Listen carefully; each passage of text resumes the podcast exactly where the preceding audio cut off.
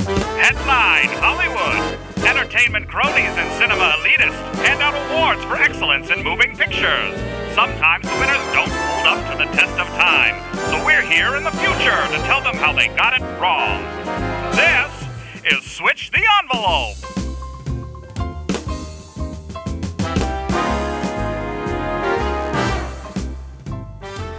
Welcome to Switch the Envelope, the podcast that aims at rewriting Hollywood award history. My name is Corey. And I'm Jeff. How you doing this week, Jeff? I'm fantastic. Feeling a little under the weather though. Ooh, a little under the weather. You know, it's the changing of the season a little bit happening right now. I, I've noticed that my my sinuses are starting to kick up. You might hear you might, might hear a little bit of sniffles. I, I might be a little extra little bit of that. grovelly today because uh, I've been getting a, a little bit of a scratchy throat every morning. Hopefully, it's not uh, it's not too bad. Well, after this, you're going to be completely sick. Oh, Next I'll week be at this time. completely- yeah, Yeah. I'll be torn up because you just gave me the the cold. Since everybody should be listening to these on their Monday morning drive to work. Yeah. Um, that's when Corey's going to be sick next week. Just throwing that out there. I'll I'll be hating life and you'll be loving this podcast. Hopefully. exactly. Every week with the help of our super time computer Al, we uh, we get a year and a category that uh, will tell us what we're going to be debating uh, from the Oscars of past years past. Jeff, why don't you go ahead and uh, turn Al on and uh, let's find out what year and category we'll be debating this week. All right, Al, let's kick it. All right. So we have our year in hand. That's right, it's time for headlines. It's time for headlines. So I'm going to throw out a couple headlines from the year that this Academy Awards occurred. And we're going to try and see if Corey can guess the year. I do want to 1979. say I do want to say that there has been some compu- confusion in the past. The Academy Awards always happens the year after the year the movies come out. I want to make that very clear. Oh, so yeah. typically, if an Academy Awards happens in 2018, the movies have been released in 2017. Mm-hmm. For many of you who are very into movies like we are, this is a common thing. It makes sense. But it can be very confusing when we're talking about movies. We're like, hey, we're doing 2018. And then we're like, the year is 2017. So we just want to make sure that everybody understands that when Al has given us an Academy Award year, like the 68th Academy Awards, that will be representative of movies from 1996. Okay? So I'm going to throw out some headlines from the year and we'll see if Corey can guess what these are. All right, I'm ready. All right. So this was the year that Bill Clinton became president. Didn't we have the year Bill Clinton was impeached one year? Yeah, this is it's back to back. Bill Clinton, uh, the highs and lows of Bill Clinton. becomes president. And the last time, last, last one was him being impeached. well, I, I, I know this. should should we continue on to get more headlines? Yeah, throw it out there. I, I mean, he was, yeah, he was elected in the '92 election, so he became president in '93. Okay, so um, Corey got on the first one. Woohoo! Awesome. I'm real good at this game, guys. So the category Al gave us was Best Supporting Actor. The year is 1994, and the Academy Awards is the 67th Academy Awards. But Corey guessed it, so let's let's just keep going with the headlines. So What else happened? in 1993, the top rock band in the country was Nirvana. oh, which I had to I had to name that since they were a integral part of my childhood. They were incredibly influential to both Jeff and I. And then also in that year, the world lost one of the best young actors. This is the year that River Phoenix died in front of the Viper Room in, LA. Los Angeles. Right on Sunset Boulevard. Yes, Viper Room owned by Johnny Depp at the time. We've we've stood on that spot. yes, and It's I, crazy. I I poured a little out for the homie. Yeah. Uh, of your eight ball. Oh yeah. Yeah, yeah. Yeah, yeah. Okay, so um, this once again, this is going to be the year 1993 and the Academy Awards, which occurred in 1994. Now let's take a look at the top 10 grossing, highest grossing movies of 1994. No, 1993. 1993. I just, I, I just fucking told all the people. Ah. I talked in- up a good game that I that it wasn't confusing to me and I failed. Yeah. Now you messed up. I'm sorry. Everyone everybody. thinks it's 1995 Academy Awards. I'm going to be so downhearted the rest of this podcast. Been down harder, baby. So downhearted, baby. All right, the top 10 highest grossing movies of 1993. 1993 was a pretty good year for movies. I'm just I'm just gonna lay it straight. Some of the ones that didn't make the top ten, but are movies that I continue to watch to this day are like Groundhog Day, uh, Sister Act Two. Uh, I mean, don't give me those eyes, but like that's a real good movie. I will say that in Sister Act 2, I Hmm. wouldn't watch it if it wasn't for Lauren Hill. oh, I love Lauren Hill. She's And- so great. The young kid, I don't even know his name, but the guy that sings uh, Joyful, Joyful? Joyful, Joyful, Oh, he sings, it's so good. hits- no, no, no, not Joyful, Joyful. Um, he sings the part in the in the beginning when he hits the really high note. Oh, y y- um, Fuck, Al- what's that song? It's, um, Al doesn't give a shit. Al doesn't care about this one. it's uh, don't worry about it, Al. yeah, man. Anyway, that song's great. Yeah, it, it, it doesn't matter. Uh, Tombstone came out in this year. God, that's the greatest movie. Sa- starring the greatest actor of all time, Sam Elliott. Sam, motherfucking Elliot. Sam Yeah. Uh, motherfucking Elliott. We we also had uh, Rookie of the Year came out. in Fuck this that movie. movie. That sucks. Come on, That's a Wayne's terrible World movie. Two, Made in America. now, hey, wait, wait. Wayne's World Two is the worst of the Wayne's World, But it- series it was still fun. Of two movies. uh, Hocus Pocus. People love. Oh, Hocus Pocus is great. Yeah, that's the one. No, that's not the one good Halloween movie, but that's the one good family holiday movie. it's a really good movie. Halloween movie. Yeah. Um, I, which I hear they're they're like rebooting it for, for television. Which Oh, so please, it's- God, no. It's probably gonna suck. Is it a Netflix or Hulu movie or Hulu, Hulu show? No, it's I think Freeform, which is like a, even Ah, worse. a subsidiary of Disney networks. I don't know. Uh, Dave came out in this in this That's year. such a good movie. Cool Runnings, Eh, it's okay. Tombstone. Oh, we already talked about Tombstone. It's Um, okay to say it twice. Tombstone. It's worth saying it twice. so good. Uh, as I'm I'm looking at this without any uh, particular um, order here. All right, but let, let's get into the top ten. None of those movies are in the top ten, but those are really great movies from the year 1993. Number ten, a movie that I know Jeff loves. I know Jeff loves this movie. Sense and Sensibility. No, I enjoyed this movie when I watched it, but it's a bad movie. Weird Science. Cliffhanger.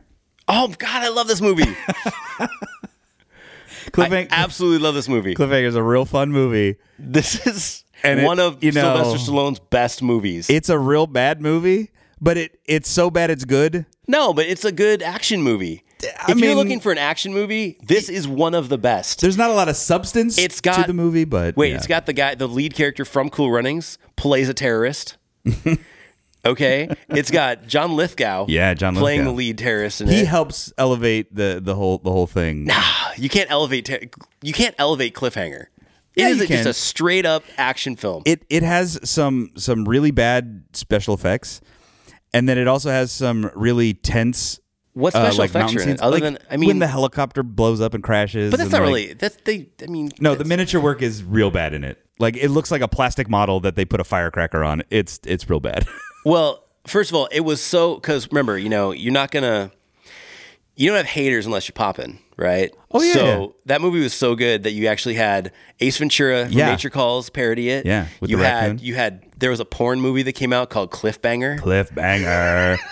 So you had That's where Kevin Costner got his start, right? Oh yeah, Kevin Yeah. Costner started starred in that movie. Cliffbanger. Cliffhanger is actually a really good movie for people who want to watch an action movie that doesn't inquire, it doesn't need a lot of thinking. it, it's the best of the sort of meathead action movies where it's just like ah guns explosions bruh. you know like the like No. it's not it's not a Die Hard wouldn't level action say- movie. I wouldn't s- Die Hard actually- is I a think it's- really good movie. I think it's that's also an action No. movie. Yes, it is. No, it's not. It's not like got great dialogue or anything. Come on, it's no, an action it's movie. it's got a good story. It's got a really good like bad guy, good guy thing. The whole quest to get through the I building actually is, is think really compelling. And I know this, you're not going to agree with this, but I actually think that the problem with cliffhangers, I think John Lithgow goes a little over the top. I think he's actually one of the problems with that movie because he gets a little too bad Interesting. in that movie. He's he's a little too like angry and scary. Like, why would this guy that's trying to steal money be so angry and shooting everybody and killing everybody just for these bags of money? because it's a bad script. By the way, you realize that Cliffhanger is the exact same story as Die Hard, right? It's the exact Kind of. same story. Only on a mountain and not. Yeah. But but that's what I'm saying. Die It Hard is a team of terrorists, Die Hard is a good movie. Not terrorists. It's a team of is- robbers. is not as great, but still fun. but it's a team of robbers that go and they steal a bunch of money. Mm-hmm. And there's this one virtuous guy Mm-hmm. who is just there by accident and he ends up taking on the entire team. It is it is the exact same story as Die Hard. It's like Fast and the Furious and Point Break. Except that the bad guy's plot in Die Hard is multifaceted. They pretend to be there for one thing, but they're really there for another thing. You know, like there's that whole. and There, there is a death falling from from very high distance, though, in both movies. in both movies. you know. and the main character who is British in both movies, Yeah. dies from falling off. yeah. Yeah. Anyway, moving on no, let's just make this whole about the whole thing about cliffhanger. Uh, about cliffhanger. Yeah, this Okay, is a so- retrospective on cliffhanger. By the way, I will say one more thing about cliffhanger. It is one of Sylvester Stallone's highest grossing movies. it might be. It, yeah. No, it, it, it- that's a, that's a fact. Yeah. He's only had three. I think it's the only movie that was not a series, like Rambo. Uh-huh. Um, A and standalone, yeah. A standalone. It's only, I think it's the only one that actually did over. you mean Cop, amount. Copland did, didn't do? Copland didn't. Hmm. No. Yeah, that's a really good movie, but nobody saw it. Yeah, apparently he he he didn't work out for that movie. No, he's very ate, like, large. a lot of Yeah, pancakes for he that ate movie. all the pancakes. He did for free too. oh yeah. Copland did the mo- that movie for free. Did he? Oh, did he really? Yeah. Uh, well, it's a good movie. Like I think that's one of his like best movies, like in the caliber of best movies for People don't want Arnold Schwar- Sly Stone Sly- for Sylvester good Stallone. movies. They want to blow shit up. I like I like it when people try. Dude. Ask but ask anybody how many people have seen The Expendables Mm. and how many people have seen Copland. See, but The Expendables is real fun. People like Sylvester Stallone in like badass action movies. I agree. Yeah, but he does have chops. He just doesn't use them a lot. Um, number Anyway. number nine, probably one of the most important films of the year, and probably one of the most important films of the decade. Schindler's List. Oh yeah. And since since we're not doing Best Picture t right now, we're actually doing Best Supporting Actor today. We're making a change.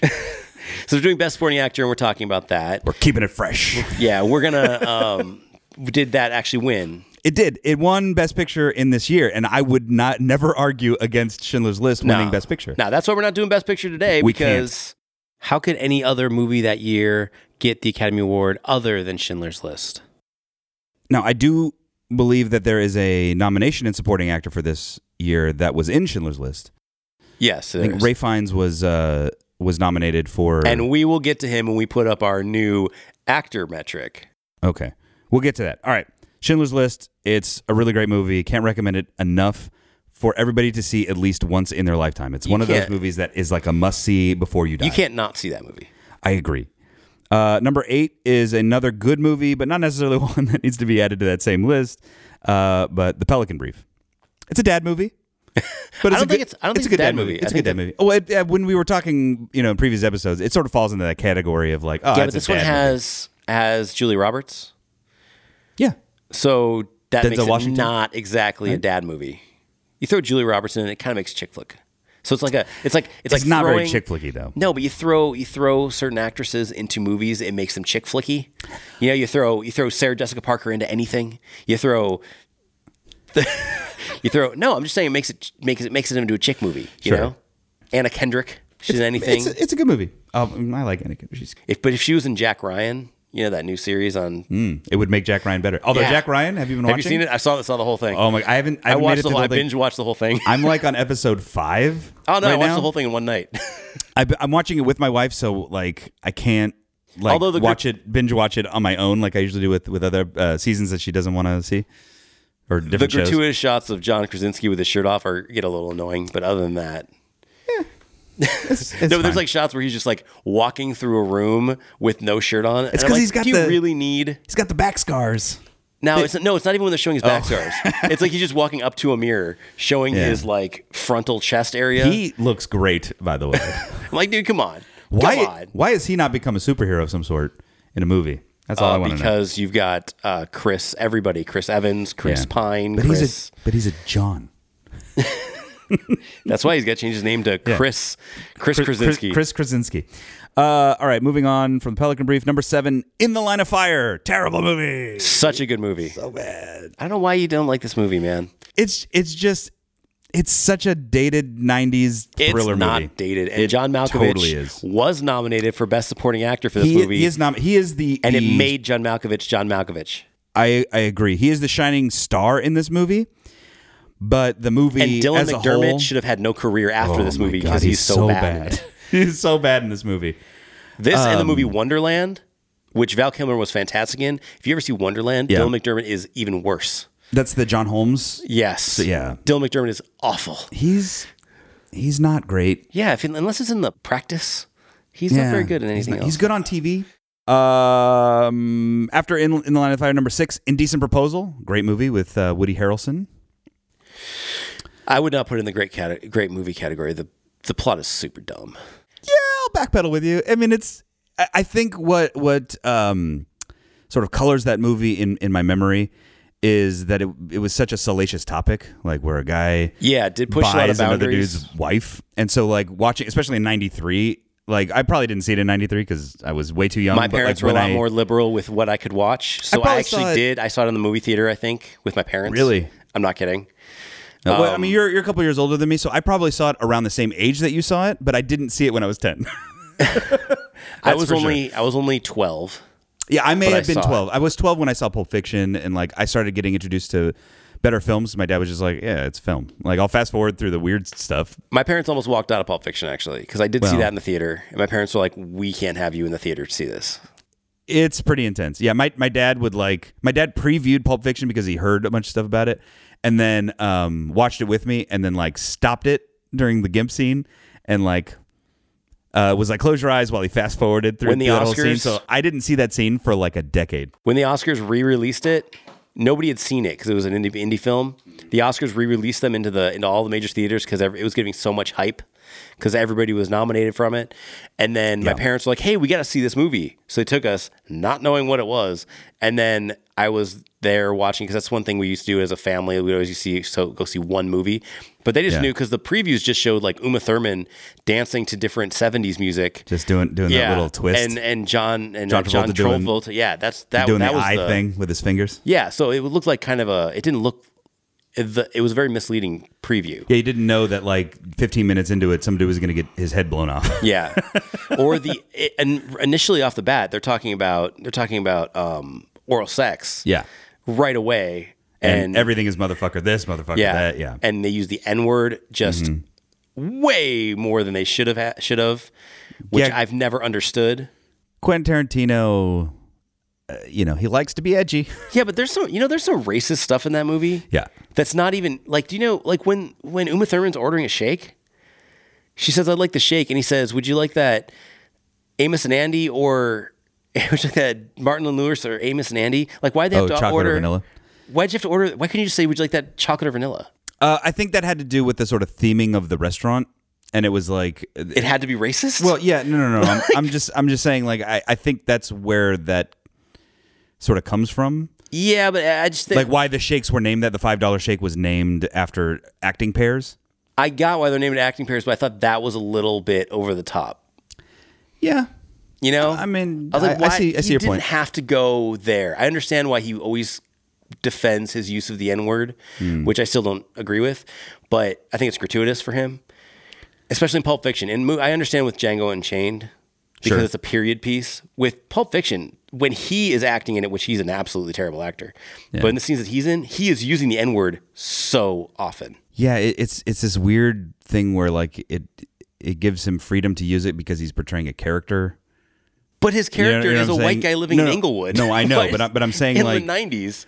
Like that that's how hi- his moral compass gets around it. I think, you know, I'm not justifying the use or or you know the, the context, but like I think that's that's the way he justifies using it. It's like, oh, it's my character, so like I can be edgy and say the word and then it isn't so taboo because it's a character saying it and that character is that way. It's not me.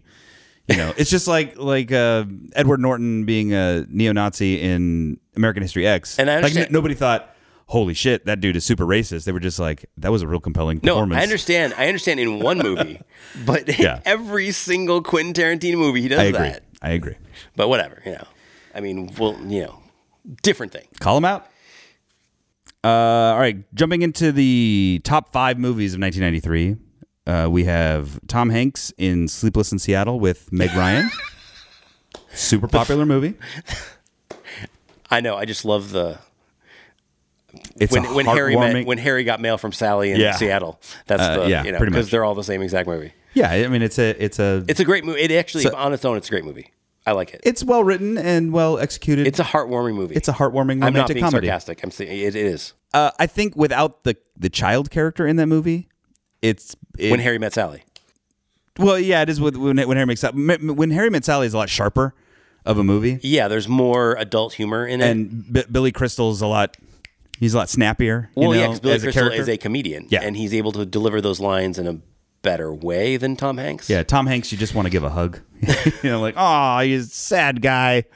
And then they they did a, a follow up movie years later called You You've Got Mail, which was basically Sleepless in Seattle over AOL. Yeah, but see, you've got you've got mail is when Harry met Sally, and they have edgy comedians in it that they watered down, like Yeah. Dave Chappelle. Yeah. Dave Chappelle's in that movie, and he doesn't do a single good joke. he was he was trying to get notarized. uh, not not Not, notarized? what is what is the term?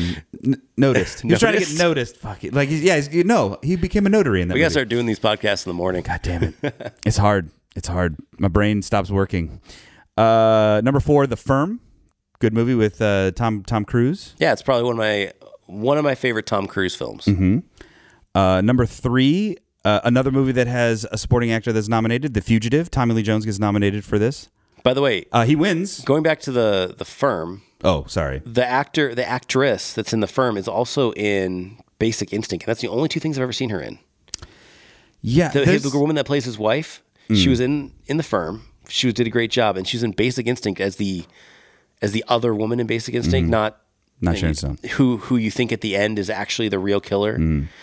But then I never really saw her in anything else. there's a lot of actors through the sort of 80s and 90s or a- a- actresses through the 80s and 90s that, that do that hollywood sort of cycles through the like young starlet and puts like relatively unknowns in bigger movies against um, like well-known lead actors and then maybe they trickle into a career but like in more recent times we're starting to see people who really like hit and then stay as a, an actress. You know, th- now we have the Jennifer Social Lawrences. media helps we that have, out. yeah, I'm you sure. can't. You, you it's e- it's harder for someone to leave once Well, they're here. the the they can industry stay up on the industry has taken less of a misogynistic spin on the movies they make as well too. So like, Well, you can. I'm saying you can Female promote actors- yourself more. Yes, but- it was harder to promote yourself without studio backing. Now you Yeah. don't need the studio backing in order to promote yourself. but the the sort of tide had shifted a little bit too. Like there's more like substantial roles for female actors to to play. You know, there's a, a lot more for you know they they've made a lot of strides for you know um, females in film and like female directors and all that kind of stuff. Like there, it's becoming uh y- you know a better place for um, females to strive in that industry but back then it was sort of like girl of the the month and that's why you see like oh that that actress i only saw her in one other thing and then she disappears from you know hollywood view she's in a bunch of other stuff but you've just never seen her you know i'm Yeah, sure 'cause Mm-hmm. she was a main character in the firm yeah yeah it, it happens a lot and in Basic Instinct. i do i don't know if you do this but a lot of times when i'm watching movies You look up Um, the actor. yeah, like Yeah, I'll I be do that like through every I'll be movie. like this this person is really great. Who the fuck are they? And I'll I'll end up going to IMDb or something and trying to look look through through stuff. Yeah, I do the same thing. But let's get back to the list. I think we left off at The Fugitive uh, at number three. Uh, so moving on to number two. Uh, one of my the the next two movies are two of my favorite movies from from this year from when I was a kid, uh, definitely. Number two is uh, Robin Williams' movie Mrs. Doubtfire, directed by Christopher Columbus, who eventually went on to do the first two Harry Potter movies. So like you know I've I like that director. Yeah, Um, and the number one highest grossing movie this year, not a Star Wars movie, Jeff. oh, finally. Uh, no, it is absolutely the biggest movie of 1993, clocking in at over a hundred million dollars more than Mrs. Doubtfire, uh, and that's Jurassic Park. yeah, I'm actually surprised that nothing from Jurassic Park, except for I think visual effects, Probably visual was effects. nominated. I guarantee it won visual effects. Yeah. Um, and actually, I just watched Jurassic Park. It still holds up. I mean, th- there's an argument to be made that uh, Jeff Goldblum should have got a supporting actor nod.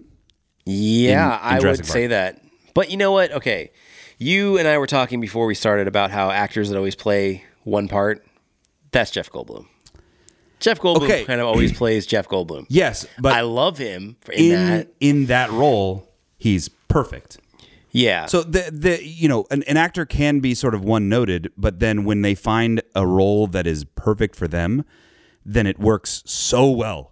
You know what I'm saying? So like it doesn't matter that they are only like one or two characters in the rest of their career. I will say I would much rather watch Jeff Goldblum in Jurassic Park than Tommy Lee Jones in, The Fugitive? The Fugitive. Yeah, absolutely.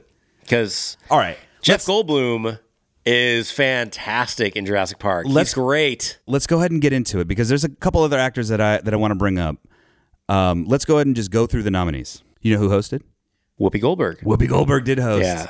I do not remember Whoopi Goldberg hosting. I do. I, I do. All right, let's get into the nominees. 1994 Best Actor in a Supporting Role Tommy Lee Jones, The Fugitive, Leonardo DiCaprio, What's Eating Gilbert Grape, Rafe Fiennes, Schindler's List, John Malkovich, In the Line of Fire, Pete Postlethwaite, Postlethwaite? Postlethwaite? Postlethwaite, In the Name of the Father. English names, man. Can't fucking read that. By by all accounts, a, a pretty decent actor list. Um, you know, I, I I have I have my issues within the line of fire, but John Malkovich is the shining star of of that movie. You know, he he is the most compelling part of that movie. Yeah, you so, can't like, deny how good he was in that movie, even if you don't like Yeah. the writing, the story, even Clint Eastwood. Eh, he was okay. he was Clint Eastwood. There's a scene in that movie when they're in the house and the guy they're talking to the CIA, quote unquote CIA, Mm. where he's like, it really looks like he's looking for his line. One, Dylan McDermott goes, "What's that?" And he looks at him for a second, and he looks back, and he goes. Uh, he's an assassin, but like it looks like he's kind of Oh, yeah. looking for his line. What's a wet boy? Yeah. What's the wet boy? And then everybody kind of looks at him like, "You're supposed to say something here." Yeah. And he goes, "He's an assassin." He, he's an assassin. But then he says he says the line so like, Yeah, it might have it might have been that way. Yeah, Th- that's another movie too where um, Rene Russo is the love interest and, it's and a another old guy. very young Rene banging a Russo, young chick. very old Clint Eastwood. Uh, you know, th- th- Hollywood loves that pairing. They they absolutely love it, and it does. It's not especially in this movie. It's not that believable. Just she like instantly has sex with him. although like they have a bit of a she's- flirt flirt thing. She's a little older than the other ones, like we were talking about before. The age difference is a lot closer with them than Sean Connery and Catherine Zeta-Jones. Yes, but still, it, it's that same sort of formula that Hollywood loves, where it's like Old dude. older, older actor, Young, attractive female. young, attractive female. Uh, really good, really good nomination list. Let's go through the slightly adjusted metric for um, actors, and it's still based off of a five finger system. Number one is the role Oscar worthy. Uh, number two, would the movie be the same with a different actor? Uh, number three, is this an example of their best work? Number four, were they believable in the role? And number five, were you invested in their character? And just to touch on some of those, the fifth one is one I care the most about because when I leave a movie, I want to be able to think back on that movie and I want to still think about that character. I want to have an emotional interest in the character that I've been watching for the last two hours. If I don't feel that, then I don't feel that they should be nominated for an Oscar. Yeah, in in sort of like m- movie writing terms, you always want to have the unknown before and after that people fill in. The, the you the audience fill in and that is what makes sort of the compelling. If you care about the before and the after of the movie that you've watched and the characters that you've watched, then the sort of writing, the portraying, everything has done its its proper job and that's sort of what that, that gets to. When Corey and I started looking at this metric, we saw a couple other actors this year that came out with movies that we thought for best supporting actor, they should definitely have been nominated for the movies they were in and the characters they had portrayed. Yeah, I mean, we, we already kind of touched on, on one Jeff Goldblum in Jurassic Park. He's a prime example of an actor who, in a supporting role, was, y- you know, super, y- you know, compelling. You believed him as Dr. Ian Malcolm. You know, you, you, um, y- y- his his portrayal was was Oscar worthy. He is he is the this like beacon in the middle of Jurassic Park Um, that and Jurassic Park is a great movie around him, but he's this beacon in the middle of that movie. So much so that he's become a meme, and he, he's you know that alone speaks to you know did did we care about him? Did we carry him with us? You know, uh, and I think one of his best roles. So I think he, he definitely should should be added to the uh, to the list. Also, uh, one of the actors I think that was kind of snubbed this year was Val Kilmer. Oh God, yes, Val It- Kilmer's portrayal of Doc Holliday. Doc Holliday in Tombstone is very good. And the next year, Kevin Costner came out with his version of the same movie. not and it not was as good, terrible. not as good. It was like oh, it was too long Yeah, it was twice as long and twice as bad. and not as fun. Yeah, Doc Holliday. I mean, if you think of Doc Holliday now, you think of Val Kilmer's portrayal of- Absolutely. Of, Doc Holliday in Tombstone. He lost a ton of weight. He did the opposite of the Sylvester Stallone thing, where he he he didn't And he eat got all the paid. pancakes. Yeah, yeah, and yeah, and he got he got paid to, to do the role. Yeah, Val Kilmer is so good as Doc Holliday in Tombstone. yeah. And, like I wanted to be a cowboy after watching Tombstone. talk about quotable because movies. of Doc Holliday. I'll be a Huckleberry. Yeah. Oh my God, he's so good. Yes. Oh, but there's so many good good actors that were in supporting roles this year. Ah, I mean, why aren't we talking about the Whale and Free Willy for best supporting actor? it would have been difficult for them to get him into the into That the whale was the rock of that movie. bringing the tank into Literally elevated that movie. He did better in Sea Will and Free Willy Two. It's true. Free Willy Two was really where his, he shined. Yeah, he was working through the kinks of figuring out how to act in Free Willy, and then Free Exactly. Willy 2 knew exactly what to do, hit all of its marks. There was no awkward pauses. Exactly. Frankly, I thought Free Willy he was kind of phoning it in. Uh, I, I don't know. I don't know. Can we add another four to the list, though? I, I don't think we can. I, I we probably we probably should pick two. I, I don't know. Yeah, let's just go with two add-ons, and uh, let's see who who are we adding on officially? Val Kilmer definitely. Def- definitely. I, am I've, there's a strong case. And for I think Jeff, Jeff, Goldblum. I think we should add Jeff Goldblum and Val Kilmer. Yeah, I mean Denzel Washington. y- y- Maybe not because And Denzel Washington's already won. He well, but he was he was sort of meant to be a lead actor in that movie, so maybe he doesn't quite qualify for supporting actor. Well, we can make an argument for several supporting actors in this year, like uh, Lorenz Tate and others. But uh, let's let's let's start with the the group we have right now. All right, so we'll we'll settle on Val Kilmer and Jeff, Goldblum. Okay, I, I think I'm I'm okay with this list. I mean, if we All could right. if we could just eliminate Tommy Lee Jones from the list, we can't do that because he's actually nominated. But then then I think Lorenz Tate gets gets a nod. Yes. All right, so these are the nominees for Best Supporting Actor: Tommy Lee Jones, The Fugitive; Pete Postlethwaite for In the Name of the Father; John Malkovich, In the Line of Fire; Leonardo DiCaprio for What's Eating Gilbert Grape; and Rafe Fiennes for Schindler's List. So let's start with uh, let's start with Tommy Lee Jones because we both know what he's not going to be. Tommy, yeah, Tommy Lee Jones. He wins this damn thing. Is is that Oscar worthy? I don't think it's an Oscar worthy performance. When I found out that he's the one that won this year, Mm-hmm. I didn't remember that, mm-hmm. and I was kind of surprised. Yeah, like I would have understood. I mean, uh, like Harrison Ford getting a nomination because he is that movie. Like, y- y- like- No, I think the bi- I think the, the I don't think he's that movie. I think it needs the Tommy Lee Jones character to make that movie. uh, I mean to a certain extent, but A lot of the movie, Harrison Ford doesn't talk. no, but like you care so much about his character Yeah. because he's been so wronged in you know like the wrongful acu- accusation of killing his wife. You know, like you feel so much for Harrison Ford. There's not a lot for you to feel for I Tommy. will Lee say Jones. nobody can portray the outhouse, doghouse, like whatever house that that Mm-hmm, scene. That's great. That's a great scene. Yeah, Tommy Lee Jones adds that that little bit of southern charm to Yeah, that's- to um, Marshall Hardass. Yeah, you know. that's that's a great scene. yeah. I don't know about Oscar worthy, but it's great. Uh, so no no points for Oscar worthy. I wouldn't say it is. All If, right. if that's Oscar worthy, then fucking Cliffhanger's Oscar worthy, man. Yeah, I'm. Uh, yeah. Next number two. Okay. Uh, would the movie be the same with a different actor? So could you put a different actor into The Fugitive and it be the same movie? I think so. What actor? Like a Josh Brolin type. Josh Brolin. I mean, not in '93, but like Josh Brolin now. but Josh Brolin is just doing Tommy Lee Jones. Well, He's been in a lot of movies oh, with he Tommy actually Lee Jones. played Tom, young Tommy Lee Jones in Men Yes, in that's what Black I'm Three. saying. You can't. That's right. You can't be no. So he could definitely step into that role. Yeah, But I, I don't know. I'm saying at that time. at that time, oh man, I wish I remembered more actors from So 1993. at that time, you had Tommy Lee Jones. You had Cl- Clint Eastwood. You had um, who else? it is would have been in a lesser movie if Clint Eastwood was in it. I think. if he's playing that movie. If he's- if he's playing that. the Tommy you also Lee had, Jones You also had part. Robert Redford. You also had um, Robert Redford wouldn't have done it justice. Robert Duvall.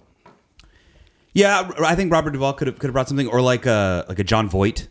Could John prob- Voight. could probably have done done that. I don't. I still don't think any of those guys, or like you know, who could have brought who could have brought. Well, there's two actors that could have brought it. You could have a James Coburn. Fucking, we're missing the big, You the could big have guy. had Sam here. Elliott. I was just about to say, fucking Sam Elliott. Although I don't think okay, there's No, it there's, would have been there's a- a, a there's a lesser movie. straight man with like this gruffness that Tommy Lee Jones brings to that character. That I don't think the other guys are too laid back and chill. Uh, Tommy Lee Jones has an energy about him, even though he's an older man. You'd have to sacrifice a bit of the southern charm that Tommy Lee Jones brings to it, but I think like a Robert De Niro could have made just as much. I of an could see the impact, Ro- I could see Robert De Niro playing, doing that. you know. So I yeah, I, I don't. or you know who could? Okay, I got the perfect guy, Gene Hackman. Gene Hackman would have been great. Gene Mm. yeah. Hackman could have played that role. Gene Hackman definitely could have played the the Marshall role. yeah. Yeah. So no points. Okay, because we could have found, found- we found someone who can play that role. Yeah. Okay, example of their best work. Hmm. I would not. I don't, I don't know. I think it's but then exa- I think it's an example of one- some of his best work. trying to think of of his like catalog. Yeah, I mean it, it's it's one of the movies that It's comes one to that mind. jumps to mind when Yeah, you're like, when Tommy Lee Jones Under Siege is the other one for me. it really is, Mm. I man. mean, yeah, he plays the lead bad guy he does. in Under Siege. Yeah, I mean, yeah, we're not, I mean, No Country for Old Men would be another one, but l- you know, like, yeah, but he's not the shining He's star not, of that movie. he's not. He's he's kind of the he's background good character. He's good, but yeah, he's not he's not the shining star. Uh, is he believable? Yes, Yeah, I think he's believable. I believe that Absolutely. he is Marshal He's a hard-ass. U.S. mar- he's a U.S. marshal. I am a and he US wants to Marshal. get that guy. yeah, And I love it when he says, "I don't care." yeah. that is he's- the best line in that movie. He's he's very believable, yeah. Although I mean, he is kind of playing the same like a role that he's played a lot of times before. so you can think of it as they gave him gave him an Oscar for playing every movie he's ever done. Just like Jeff Goldblum in Jurassic Park is playing Jeff Goldblum, but it works, and in in this movie it does work. Exactly. Yeah, And are you invested in his character? I am. Like he he he keeps me invested in that movie.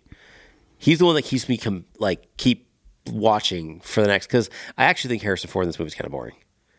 I think if you didn't have Tommy Lee, that movie would not be as good. well, he. I mean, you definitely needed a strong antagonist to Harrison Ford's protagonist, but like, That's why in U.S. Marshals, you needed a Robert Downey Jr. and a Wesley Snipes. yeah, yeah, I would agree with you. But yeah, yeah, without.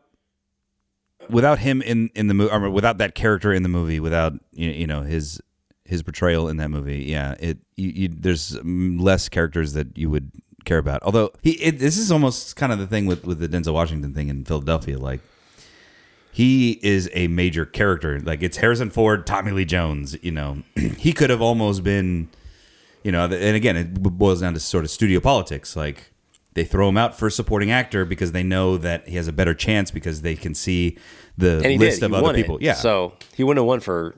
and they, Actor. they must have pushed pushed hard, yeah, for leading lead actor. So yeah, I don't know. What, so what what score does he get? Like a three? What, what what's he get? a Three. Yeah, he, he gets a three out of five. Now, if Tommy Lee was in this movie, what would that be like? He would show you his dick. Be like, dude, dude. He would have pushed Bruh. him. He would have Bruh. pushed him out of that drainage tunnel with his penis.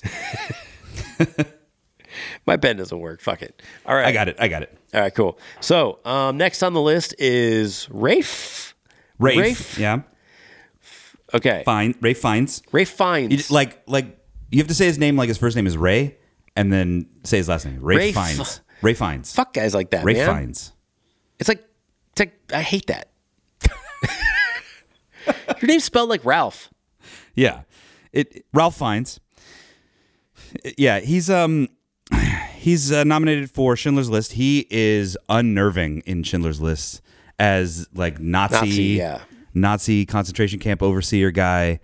uh, just heartless, uh, r- really compelling. Let's take him through the metric. Is it Oscar worthy? Absolutely, yes. Yeah, absolutely, absolutely. The- everything about that movie is Oscar worthy. Except for black and white. It has that one girl in the red. Coat. I know. I didn't like the black and white aspect of the movie. Really? I, yeah, I, I actually Really? didn't. You No. got to get over that, man. It it helps. No, I didn't It like helps the so aspect much. of that movie for some reason. I Really? didn't like how it was in black and white. I thought it would have been better if they had done a filter, Hmm. but not black and white. They could have accomplished the same thing they were doing, but not black and I white. think the they could have done the same thing by making the girl black and white. I think because we're so used to seeing World War II footage in black and white, the emotional tie that we have just towards the greatest generation and that war um, is what makes the black and white work for that movie. It feels real. It feels like we're watching, you know, I felt it did the opposite effect. footage from the actual war. you I know? feel like in this day and age, if you make the, f- that's why they color all the Vietnam footage and the World War II footage and the Korean footage. If you are able to see it in color, Hmm. I think it makes it more real. No, no, no. I'm not saying that it, it, it makes it. It doesn't make it more realistic. I'm saying that it makes you feel like it happened then. I think the movie would have. And now, first of all, this is Schindler's List. This is one of, held up as one of the most powerful movies of, all all time. time. so me saying this doesn't mean shit. Yeah, Steven Spielberg doesn't give a shit about you needing Steven to see it in Spielberg color. doesn't give a shit about anyone. He's Steven Spielberg. Yeah. Steven Spielberg. Yeah. I'm just saying that as a as a w- viewer, if it was done in color, maybe the girl was done in black and white. I think that might have been had more power because seeing those images in color, I think sometimes has more effect on people. I disagree. That's fine. Um, Ralph Fiennes, I would say, is or Rafe Um, Fiennes. Rafe, his name is confusing when you read it. Yes, Would the same movie be the same with a different actor? I think it could be played by anybody. Hmm. I think what is compelling about that role is the role itself. I don't think it is him. uh, you know what? I, I would agree. I would agree. I mean, I don't think we need to necessarily go through and try to recast him, but yeah, like it would need an actor of his caliber, definitely. Uh, but Or just a British dude. playing German. Like every, every yeah, single yeah. Uh, but yeah, th- there are plenty capable actors that, that could have stepped into that role because the role itself was so good. Yeah, I, I agree. The, yeah, so no no points there. Isn't an example of Rafe Fiennes' best work. I mean, he is Voldemort, so I, I was gonna say, I think that he's done some better stuff where he has been the main, or he has been the actor that has carried the film. So I don't know if this is the best example of his best work. I think it's a very compelling story. It's it's something that he. it's one of the best movies he's been in. I'm saying for him personally. I know, I know. 'cause We're not doing we're Like- not doing Schindler's List as a movie. I We all know. agree that Schindler's List is a great movie. I I mean, it'd be worth it to like s- say like if if somebody was like, "Oh, I just discovered this guy Ray Fiennes. What else has he been in?" You want to be like, "Well, definitely watch Schindler's List if you haven't seen Schindler's List." And they'll they'll one of two responses like, "Oh, cool, I'll see that movie," or two, "Wait, he was in Schindler's List. I've seen that movie." You know, um, yeah, which sort of speaks to the to the uh, the point that we just made before. You know, I'd give him the point I agree with that. but it's definitely worthy of the Oscar nomination. It's worthy of a win, you know. Believable in the role, I think we both agree he is. Yes. Are you invested in his character? I I am. Well, y- in in the way that you're invested in a villain, yes, Yeah. you know. You hate him. Well, yeah, you- and that's you're invested in that in a, in an emotion with connected to that character. Yeah, So uh, four. you want to see him just be undermined the entire time he's on screen. Yeah. Oh, he got a four. Yeah, you got a four. All right. Th- Yeah, that's that feels right again. Yeah. It does. All right. Next is uh, Lee. Let's go. Let's go. John Malkovich in, in the line of fire. He plays uh, another bad guy that, we're- that we're talking about. Is his role Oscar worthy? I think his role is Oscar worthy. I think he's the best part of that movie, but the role I'm not itself- talking about the movie. No, no, no, no, no. His ro- I'm, s- Eric- I'm his giving you. character. I'm giving you my score. I think he's the best part of that movie, but I'm not sure it's Oscar caliber. I think it is definitely Oscar. I don't. caliber. I don't think it is. half score. Half. He gets half point. Uh, yeah. th- mm. He does the best that he can given that story, but I think he's fantastic. there's there's in it. some there's some moments that are overacty, and Not by him. he's he, yeah yeah by him. There's there's a yelling there's a John Malkovich yelling scene in the middle of that movie where he talks like this, like John Malkovich usually does in a lot of his movies, and it's it's it's jarring. But y- yeah, I don't know. He's a good villain in a in a thriller. Those types of roles I don't feel are Oscar caliber unless you bring a shit ton of extra stuff. So then Ray finds we can take that, take, deduct some points for that. Since No, he's a vin- villain. no, but he's not a villain in a thriller. I'm saying like so. So uh, the difference would be like Kevin Spacey in Seven w- should I don't I don't know if he I don't know if he did, but like he is so extra creepy and puts a whole nother layer. Well, that's his just being himself. yeah, yeah. He wasn't acting. Well, we know now, yeah. Um, b- but for the small amount that he's actually on screen, he affects so much of that movie in the most skin crawling way that in a thriller as a villain, he to me would be Oscar caliber in that role. But um, okay, we can disagree. John Malkovich, I, I'm not as sold. we can disagree. I think he's a great. He's a great Half part. point. Half point. Would the movie be the same without it with a different actor? I don't think it would be the same with a different actor. If you put a different person in that role, I think you need a creepy John Malkovich. Yeah, I, I would. I think I'll I'll agree with you here, it, be, only because John Malkovich is the best part And of I this will movie. remind you, you need to see past your dislike of the movie. I understand. We are specifically I am. talking about John Malkovich. I am, and the that, that's, actor. that's what I'm saying. Because he was the best part of this movie, y- y- you have to give him that. Like nobody else should have played that role. I think he did something special with that role and made it something, uh, same something that I wanted to watch. Because if there was like we, like I said, Dylan McDermott, fucking shitty in that movie, Not good. and I don't want to watch him when he's on screen. Yeah, E- and But with John Malkovich, is, I'm captivated by it. Yeah, well, a- and he he, He has the act- best scenes in the movie. he too. has the better the better character like arc. He has the better like uh, backstory. not really. You could have okay. The, the partner of of uh, uh, Dylan McDermott's part could have been played really well. He's got a guy who's struggling with his ability to Yeah. be a to be a Secret Service agent. He's really taking it. He almost gets killed like four times in the movie, and, then he then does. he does get killed. Yeah. and he's But you going don't through all these care at emotional. all. He's going through all these emotional struggles. If you had someone who could actually act in that part. It would have been a great character arc. What's- and then when he dies, you should have cared. Yeah, absolutely. I don't give a fuck. yeah, nobody cared. Nobody cared in that theater. They were just like, "Whoop, he's dead." And you care more about John Malkovich. Exactly, but we should get something from Clint Eastwood in that movie with regard to his partner. Clint Eastwood doesn't care about his partner.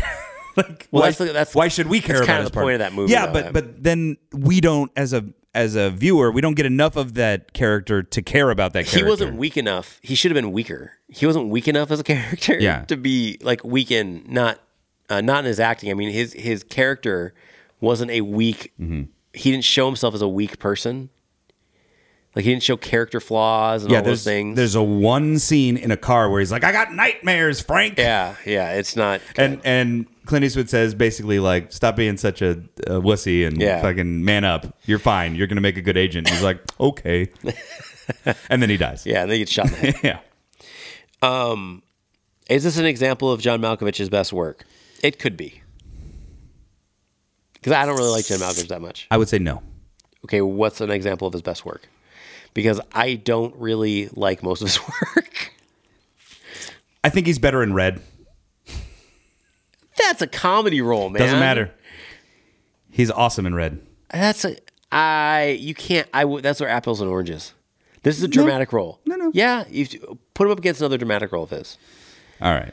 That would be comparing Al- Liam Neeson's best actor to Liam Neeson's uh Taken. Or like uh him and Taken versus him and Love Actually. Yes. All right, Al, I'll bring up John Malkovich. Actually, no, that would be like comparing him and Schindler's List to him in Love Actually. yeah, right. Al, br- bring up John Malkovich's uh, uh, disc- or his discography, not his discography, his fucking Filmography? filmography. That's what it's called. Uh, of Mice and Men he is fantastic in. yes, that He would that's plays a a better great movie. that's a better role. I mean, he plays a great character in that. and actually, Burn After Reading, he is Um, He's- funny and dramatic in. comedy. You can't compare it. no, I said funny and dramatic in. Yeah. Well, he's he's a, a dramatic Or not, I mean, no, no. You know, Rounders, I wouldn't count, consider that a great role, but he was good in Rounders too. give the man his money. You know, I'm actually kind of a John Malkovich fan. I still think out of all those movies, In the Line of Fire is his best role. All right, give it to him. What's the next? Uh, what's the next one? Believable in the role. Yes, Yes, he's believable. in it. Uh, he's. I mean, he's the. He's one of the only characters you believe in the in the role. And are you interested in into in his character? Do you? Yes, Are you he's invested the, in he's his the character? only character that you're invested in in that movie. Yeah, I'm, I'm actually invested in that character. Yeah, and that's the only person I'm invested in that whole movie. Yeah, Okay, so Well, what- what's- he what's got his- what's his four score? and a half. four and a half. He did You've got to be kidding me. Eh, not better than Ray Fiennes. Ugh, only by a half point. Jesus Christ. All right, uh, let's move on to Leonardo DiCaprio. But I will say, in John Malkovich's defense, this was the movie that he was going to get because he does great. Sure. Yeah. Leonardo DiCaprio. Th- Was his role in Gilbert Grape uh, Yes, Oscar worthy? It was good. It was Yes. Oscar. I'll agree with that. Would the movie be the same with a different per- actor? I think it would. I think you could have any actor at that time play this role. Any actor of the same age. I mean, maybe River Phoenix, but he died.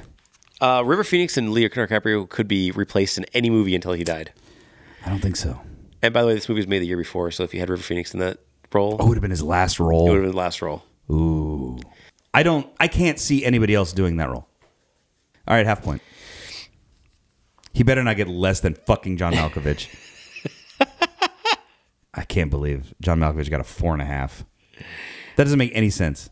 I feel like he got a four. It's our own. I thought I gave metric. him two half points. No, you agree. You really want to argue about this? we have it on tape.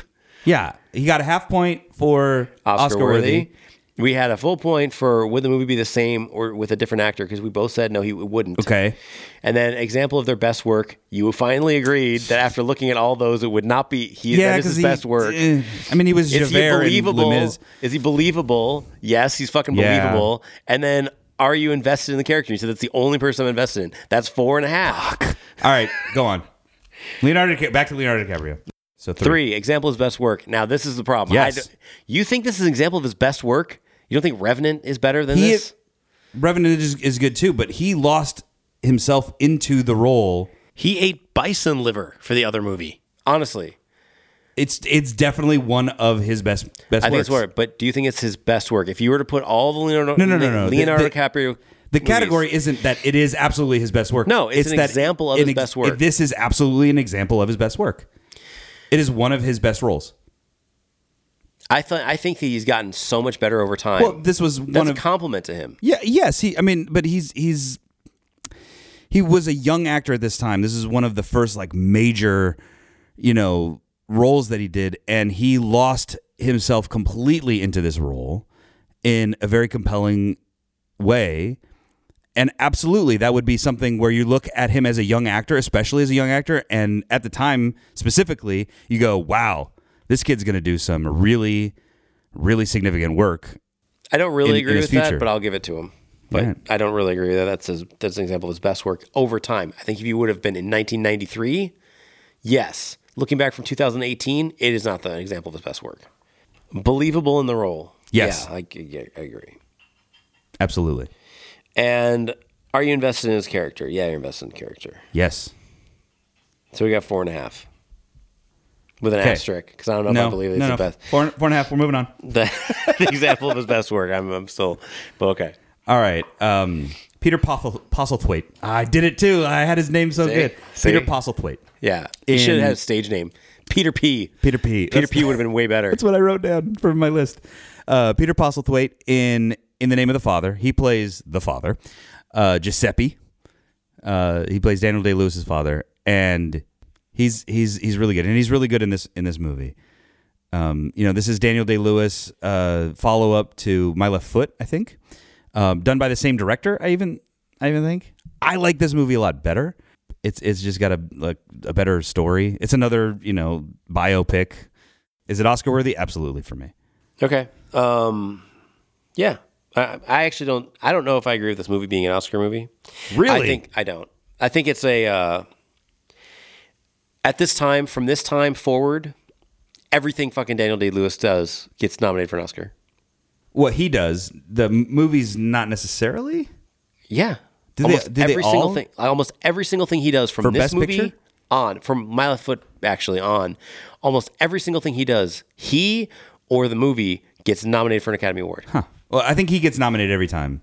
It's ridiculous Uh, because he actually doesn't do that many movies, No, but almost every one, single fucking he's the movie he golden boy. does, It's Hollywood's golden boy. it's ridiculous. yeah, It's absolutely ridiculous. But he was. I, I think that this actor is a good actor. Um, I think he's a solid actor. But like you said, I think he's a character actor, yes. and I don't think he's a uh, lead actor. So I think he fits. So I think on our metric, But he definitely plays a supporting role in this movie. yeah. So I think on our, our metric, well, I'll, sh- uh, we'll go. So I don't, I don't think it's Oscar worthy. it's it's he's really good. I absolutely think it's Oscar worthy. I have this weird thing though about British actors. Oh my god. No, no, no, no, no. British actors, I think we judge them on a different level. I don't know why, but I think Americans judge British actors on a different level. Hmm. I think if you speak with a British accent, you automatically think someone is a better actor. Not Hugh Grant. True, but I think for the most part, if you are a accomplished actor, no matter what you do, you are thought of as a better actor because you're British. I don't know why, but if you look over the academy, if you look over the the people who are thought of as prolific, they are usually British actors, and I don't know why. Yeah, I, I mean, I can see where you're coming from. I don't think that's necessarily the case with this particular movie. I think okay, so that's why I don't think it's a ca- uh, Oscar worthy. I think that it is a typical part. I think he's playing the part great, but is he going above and beyond? I don't know if he's doing that. All right, we'll give him half a point. Uh, next, Like, would this be the same with a different actor? I think you could put several actors of the same caliber in this role, and it would not change the movie at all. As long as they are an accomplished actor, you know, I I- I'd probably agree with you because it's the movie itself I think Is- Daniel Day Lewis is uh, you is can't you Daniel can't- Day-Lewis. Yeah, you you can't replace him. Right. this guy you could replace because Maybe. um, he fits into every movie he is. He molds into him. Chameleon. He is. He's a com- you know is. which, which he needs to be He's for a as an character actor, yeah. character. He fits into every single movie. But does that mean that he, in a way, to be an Academy Award winning actor, you also have to stand out a little bit? Yeah. And I don't think he stands out. Well, I mean the I think he's doing his job. the the chemistry, the father son struggle chemistry is played really well. but he's playing next to Daniel Day Lewis. It's true. he has a lot of help. Every everybody have a that lot of plays help. with Daniel Day Lewis is Yeah. going to be great. All right, so no points there. Fuck. Okay. And then um, example of their best work. Now I think it probably is the example of his best work. Well, the, the problem is he's great in everything. I- He's he's I can't find He's one solid where in he's- everything. Where he's mediocre. Yeah. He's like- solid in everything, and he play it just. He's got a very distinctive face. Yes, he does. So if you see it, you can always see him. Mm-hmm. I'm actually surprised he's a been in so many movies because his face is so distinctive. Uh, y- oh, you mean a- as just sort of that character actor type? Yeah, he- it's hard to be a 'cause he's not- character he's- actor when well, you have no, such a distinctive not face. necessarily. I mean, like he's not going to be a leading man necessarily. Well, a lot of times guys that have that look are not character actors. You know, Robert De Niro is not an attractive man, and he is a he is not a character actor because he's got guess. this. You know what I mean? Yeah. Like when you're a character actor, you're usually good looking, and you can. Isn't he an Amistad too? He's an Amistad. He's so good. Yeah, he's always those. mo- He's always in all these those movies where you have need a British guy, Uh, like a really solid, solid British guy, Be a Solid acting captain Brit- or Brit- a British guy, yeah. general or a yeah, who who who carries a gravitas with him that is respected. Yeah. on screen. Yeah, I mean, yeah. I, I I mean every role is his best work so y- you know you yes I mean, okay, I'll give William a point for example of best work. Believable in the role, he's believable. Yeah, yeah, yeah. of course. you you believe the struggle between him and his son And then, um, are you invested in his character? Yeah. Absolutely. Yeah, in this movie specifically, you're Oh, invested in his character. absolutely. Uh, You know, it, when yeah, it, like we talked about earlier, like when he dies, and then then they get exonerated, and he never gets like he wanted it so bad while he was in prison, and it's it's heart wrenching. Yeah, Three and a half. We got we got three and a half. Now, for those of you out there in podcast land that may not be agreeing with something that we're saying, throw us a tweet or Instagram us at uh, switch the envelope on Instagram or switch envelope at, At Twitter. Twitter. And you know, respond to some of these things if you really don't agree with something we're saying. instead of uh, yelling at your phone. like I know most of you are doing right now. Or they, they could go to uh, our Facebook group page, join the, join the group, uh, yeah. and start a thread where you talk about how much you hated our assessment of you know uh, Tommy Lee Jones in this. Yeah, episode or and go whatever. on our Reddit page. Do we have a Reddit page? No, we don't. No, somebody start a Reddit page, and then you could go and talk talk bad about us there. yeah, continue the conversation. Um, any of those social platforms. Uh, now, getting to the people who were not nominated. That's That- all the nominees. That's all the nominees. wow. Okay, so That's- of the that's the people five. that were nominated, you're gonna hate this. I know John Malkovich and Leonardo DiCaprio had a dead dead nuts tie. But it's funny because we would already know we'd switch the envelope from Tommy Lee Jones. Yes. Yeah, he he is the weakest on our on our metric. Um, a close second, Ray Fiennes. Uh, but now we're getting into those who were not nominated that probably should. Our two, Jeff Goldblum and Val Kilmer. Let's start with Jeff Goldblum. Okay, let's go Jeff Goldblum. Is, so is, it Dr. Oscar Ian worthy? is Dr. Ian Malcolm Oscar worthy? Is that the question you're asking? That's what I'm asking. yes, Yes. absolutely, absolutely. Okay, I'll go with you on that. He I love Jeff Goldblum as an actor too much to say it's not after it's not Oscar worthy point. Moving on. because I, lo- I love Jeff Goldblum. I'll see anything he's in I except will The too. Fly. The Fly freaks me out. no, the fly's good though. Oh man, it's, so- it's too creepy when he's turning into The Fly. The fly is real good. okay, would the movie be the same with a different actor in the character? No. absolutely not. No, You can't No put way. anybody else in that character and have it be the same. He's got that that that that way of of, of speaking where he stops and then n- he not only not only does he says have the words. Yeah, not only does kind he of a have Shatner-ish. his unique delivery and personality, but he also has this like swagger to him. Yeah, he's got the coolest so swagger. you got to ever. have both of those to get that character right, and he matches it perfectly. Well, it probably he brought, probably brought so much gold bloomishness Oh yeah, to it to that that it just changed the character completely. absolutely. I'm, I would be curious to look up who was supposed to play that character I can't even think of somebody else that would even begin to match what Jeff Goldblum did in that movie. We should we should look that up at some point and say who was supposed to play that character instead of him. I just get the point and move on I said at some point. at some point. Example of their best work. Yeah, it's one of his most iconic roles. I mean, Independence Day. But Independence Day is not a good role.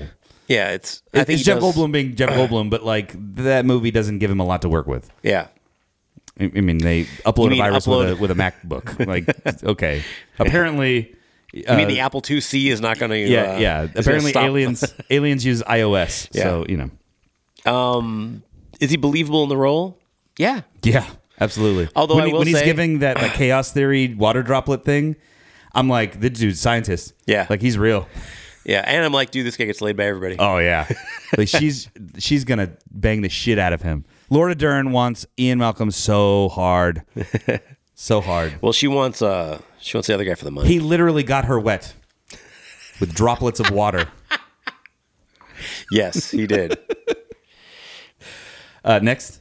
Are you invested in his character? Yes. Yes. I want him to not get eaten by that T Rex when he's in the back of that Jeep. You know, I but there as a as a disclaimer, he almost I would almost take all of this back after seeing Jurassic World cuz he is ye not good in it. The addition of his daughter Yeah. and and uh We're not Vince talking about that Vaughn. role. Yeah, with Vince Vaughn and his daughter, it- it's a terrible movie. I mean, the movie itself is terrible and it's not well written. He could not Mm-hmm. Save he- it. He could not save it. It was almost like they put him in there like, "Hey, we got this great character in the first one." Well, he's just a We're gonna- carryover. Yeah. because they realized how good of character they had Mm. written for for him, and then it was almost like a happy accident. They're like, "Oh, the second movie, Yeah. we're gonna make Jurassic World just about Dr. Malcolm," and then they couldn't make a movie good enough for him. Yeah, I agree. So, So, but we're not judging him on that movie. This movie. no, this movie, yes. Completely. Did we just give him a five? Yeah. Yeah, we He- gave him he- five yeah, fingers. Of course he gets a gets five. five fingers. Jeff for, Dr- Goldblum. for Jurassic Park. Absolutely. yeah, we're not slanted against anybody in this. Not at all. yeah, Val, Val Kilmer is Doc Holliday in Tombstone. Is Doc Holliday an Oscar caliber role? Absolutely. Yes. There's no way that's not an Oscar caliber role. He did so much to for that role. Yeah. uh, Not only did he do a lot personally uh, to get where he needed to be for that role. He is the anchor of that movie. But not only that, Like when the you- movie's cool without him, but he makes it epic. But not only that, when you think now of the gunfight at the OK Corral, you think of Val Kilmer's Shooting a shotgun. Doc Holliday. Yeah. I mean, that's the person you think of. He became the Kleenex to tissue paper. Exactly. You know what I'm saying? He came the band aid to bandages. right? Exactly. Uh, okay, would the movie be the same with a different actor? Absolutely not, because they made the same movie with Yeah, a different exactly. actor and it wasn't as good. It was fucking terrible. And the actor they used was actually a good actor, and it was terrible. yeah. Uh, okay, uh, is this an example of their best work? Yes. I would say the only other movie that comes close to it is um, Wonderland. He does a fantastic job in Wonderland, but I would still say this one is better. This is this is some of his best. I would say of this is his work. best work. There's a there's a movie where he plays an inmate with a goatee and he's fat. Um, where he's really good in the movie. I don't remember the name of this movie. Uh, It's some- not real genius. No, it's not real genius. Uh, he's- That's some of his best work. he he, pl- yeah, he plays an inmate in a prison. He's got a goatee and he's fat Val Kilmer. Must be recent. Uh, It's not that recent, but it's more recent than Tombstone. Uh, he's really good in that movie, um, but I don't remember the name of that movie. But he um, he definitely this is one of his his best. I'm of the opinion that this is his best. Okay, he gets a point. Three.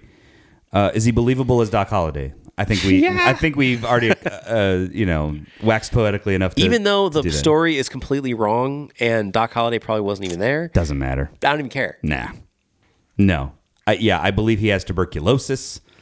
I believe he was a, you know, uh, this awesome gunfighter. Absolutely. And what's funny is in all of his movies, I don't know if you ever noticed this, his trick that he does in every single movie, he always puts a a finger trick in every movie. It's like his signature. He does it in every single movie he's ever done. Does he do it in Top Gun?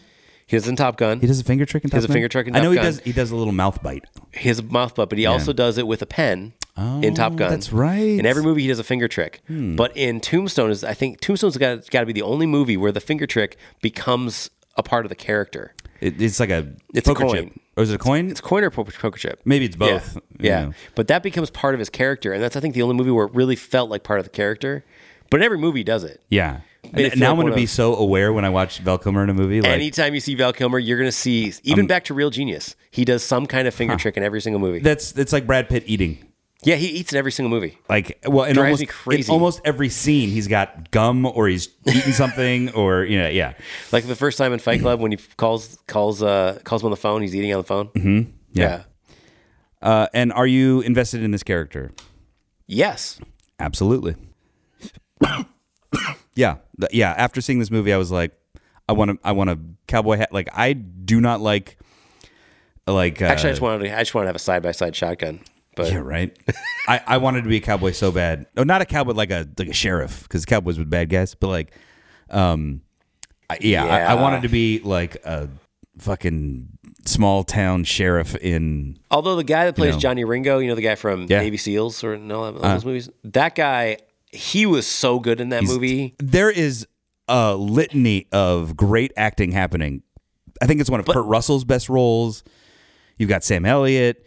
You've got Yeah. um was it? is I think it, Kurt uh, Russell's best role is actually Backdraft, but That's a really good role for him too. Yeah. Um Kurt Russell Sam is Elliott, such a this is- badass. this is definitely in this Sam movie. Elliott's ba- best role. It's yeah, it's one of his this best movie, roles. I mean, without Sam Elliott, it's kind of it, a little um, less. Bill Paxton is great in this movie.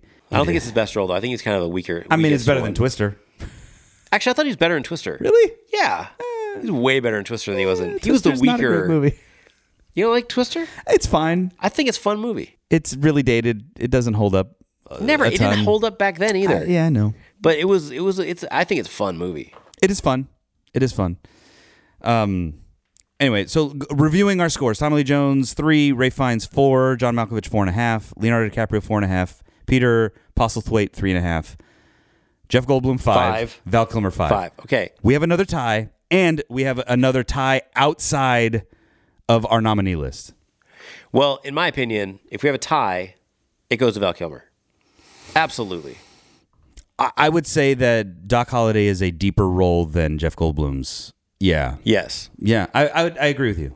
All right, so Hollywood, again, you messed up. You fucked up like You- always, You, gave the Oscar except for the Best Picture. Best Picture n- n- spot on. Spot on. But for Spot the on. best supporting actor this year, you, screwed the pooch. So so made the wrong choice. Tommy Lee Jones, I'm sorry. Stop scowling at us. You- just smile just a little bit. Um, you, you've had a great career, but you don't deserve this Oscar. It goes to somebody who wasn't even nominated. Please take it away from Tommy Lee Jones. Give it right to Val Kilmer. awesome. All right. Thus ends another wonderful episode of Switch the Envelope, Jeff. Yep. I feel good. ab- I feel really good about this one, I do too. uh, and I think we made the right decision. We're helping. We're helping Hollywood out. I agree. I 100% agree. And I think Hollywood should thank us, actually. I think they should send us a nice note, a nice, uh, nicely worded letter, not strongly worded letter, nice, nicely worded letter thanking us for correcting their mistakes, really. They should. Yeah. People really like it when you correct their mistakes. maybe send us one of those Oscar gift bags that we hear so much about. Exactly. You know, It's like when we tell somebody whom instead of who. Mm-hmm. That's what we're doing in essence, but for Hollywood, we're telling them you need to say whom, yeah. not who. Yeah, we're sort of like grammar Nazis for exactly. for award exactly. shows. Yeah, Exactly. I wouldn't perce- pr- pronounce myself as a Nazi. yeah. I mean, I don't, I don't like the term, but that's what they call it. I would say grammar police. sure. Okay, well, grammar police. We're grammar police for them for, the Oscars. messing up on the Oscars. yeah, we're we're righting the wrongs of Hollywood's past, I like that. and So- that, that means there's only one one more thing to do Yes. to close out this episode. And I think it's a really easy dedication this year. It's a really easy dedication. However, we're going to This switch episode. we're going to Oh my switch it God. up. We are going to switch up our dedication. Oh, like we switched up our category. Hmm. We are because we switched up our category. Now, the easy thing would be for us to dedicate this podcast to Sam Elliott for Tombstone. However, we've given so much love to Tombstone this year, There was somebody else in 1993 that needs love. so we're going to dedicate this podcast to the star of the 1994 film *The Madness of King George*, Helen Mirren. Oh, That one's for you, Corey. oh, the best dedication ever. We will return to our dedications next week. I'd still leave my life for you.